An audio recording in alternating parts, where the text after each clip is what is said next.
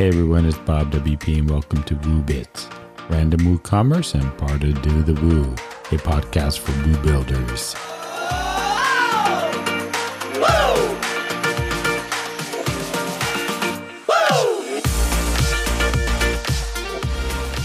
Today I'm talking about partnerships, but first I'd like to thank our pod friend Yoast for sponsoring today's Woo Bits with built-in features specifically for WooCommerce, ensure both you and your clients' products stand out and compete in customer search results with Yoast SEO at yoast.com. So partnerships in the WordPress and WooCommerce space. And I think it's best to start this out with a little clarification. So first, what is a partnership? Let's look at the meaning from a business perspective. A partnership business, by definition, consists of two or more people who combine their resources to form a business and agree to share risks, profits, and losses.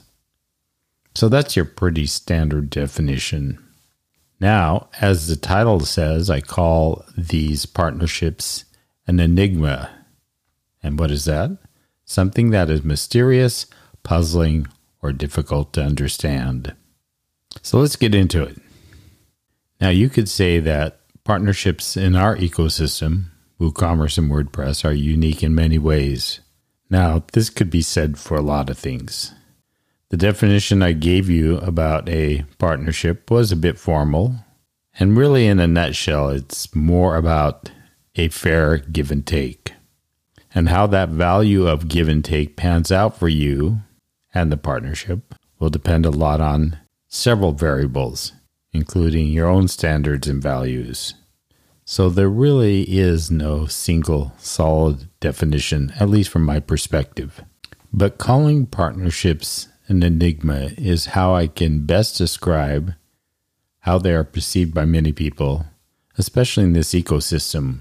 When someone asks me to be a partner, in a lot of cases, it's a mystery to me why they are even approaching me, other times puzzling and more often than I care to admit, difficult to understand.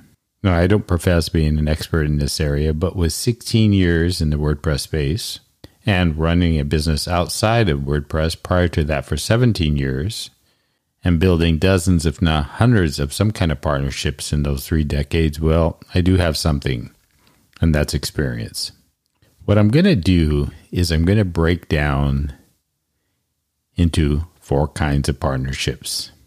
And in these, I have touch points myself, and I'll be able to share a little bit more about each one. So, the first one I call affiliates and income generating partnerships. Now, in the space, you probably have seen a lot of this or been involved with a lot of this. And I'm going to break that up into two further pieces. Let me explain both of them. First is the one that is simply an email asking me to be a partner.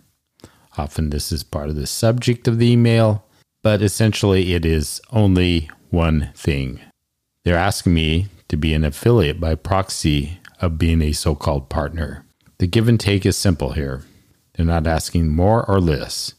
They're asking me to push a product or service, and if a sale is made, I get a percentage. Now, if we leave it at that, I essentially look at this as me being a commission salesperson also known as an affiliate partner. I know that's a little rough, but that is really what you're doing. Now, the other part of that is when it enters the partnership realm, and that requires efforts on both sides to create a partnership beyond just affiliate commissions. This could be sharing content, whether it's guest posts or podcast guests Finding creative ways to use these affiliate links and expand your partnership to other pieces that benefit both of your businesses. So you're just kind of bumping it up a bit. And it can be looked at as a partnership because you're looking at some other ways to help each other. Now, over the years, I've dabbled in both these models. And really, for me, an affiliate was an affiliate. When it wasn't, it was a bigger byproduct that was more of an intensive relationship that really had a solid give and take balance that worked for both of us. The second kind of partnership I want to talk about is what I call the real business partnership. Why do I call this real? Maybe that's not the best word. This is something I've seen for over three decades, and it runs a large gamut on how they play out. For example, back in my days of print design and marketing, I had partnerships with printers, photographers, maybe other designers, other marketing companies. And each one of these were unique. Then later on, when I got into WordPress and WooCommerce, these partnerships varied depending on my needs and their needs. The balance of the give and take was always dependent on the partner. In other words, it was never some equal 50 50 split that you can measure. If you have the right partner, it will help you to grow your business and your client base. And how you actually measure the effectiveness of that partnership, well, that kind of comes with experience and finding that sweet spot. The third one is the sponsorship partnership. Now, this one has some gray areas as you may perceive it as the previous glimpse I had into affiliates, but it is different. With sponsorships, when you're looking from the outside in, the sponsor pays X amount of dollars and receives certain benefits and exposure. Somewhere along the line, metrics come into this, and that is how you look at the standard model for a sponsorship slash partnership. But these days, with the battle over sponsored dollars, you have to create a partnership. When someone pays you that X amount of dollars, you're going to deliver, and in other cases, over deliver. What happens is metrics can weigh down the sale. Unless you're, you know, some big podcaster or you're a site that has hundreds of thousands of visitors and all these click throughs, there's really much more behind what an effective sponsorship can provide. Obviously, say if you have four sponsors and they pay the same amount for the sponsorship, each one still will have a unique partnership that you create. And that's where sponsorships extend to partnerships. I do this with my sponsors here at Do the Woo. I don't always expect that the intended partnership will go as I foresee it. And I have a good mix of hands on and hands off sponsors, or what I'd call partnerships. Now, the fourth one is called the soft partnership. This is the one that is the biggest enigma. Why?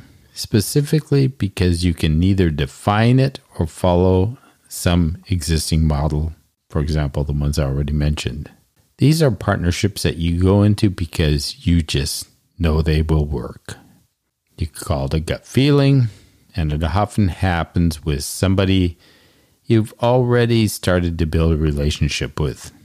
Because of that, the partnership may have organically started to grow, but you really didn't formalize it by simply attaching the word partnership to it. And this is exactly how it grows and can be one of the most powerful partnerships you have. It grows organically and doesn't have any parameters attached to it, at least not in the beginning. The give and take all balances out and the most important part is that you believe in this partnership so much that it takes on its own life. In all of this, both you and the other person or the business end up using your soft skills as well as your pronounced skills to help each other. These to me are the most valuable partnerships you can have with businesses. And the three that I mentioned previously, any of those can turn into this kind of partnership. When I announced the strategic partnership between us, Do the Woo, and Post Status, a community of WordPress owners. This was what I call a soft partnership. People ask me, what does this mean? Did Post Status own part of Do the Woo now? What's going on? Because this partnership had already sprouted prior to any announcement, or might have even been a glimmer in either one of our eyes, it was there and needed to be nurtured. So the natural turn of a partnership like that is priceless, in my opinion. Now, each one of these I could elaborate on even more, and I could literally talk for hours, but I'm not going to do that. I'd like to wrap it up, and I hope wrapping it up, you look at two things. First, gotta understand the importance of partnerships. You need to be selective and determine when a potential partnership materializes and if it's right for you and if it's right for your future partner. But even more important is how you recognize them in your own business and what potential they can bring to the table. What I call the soft partnership fills in that gap of where the other three miss. I didn't talk about traditional partnerships where two individuals go into business together, like basically the definition applied to. That's another podcast for someone else with that experience.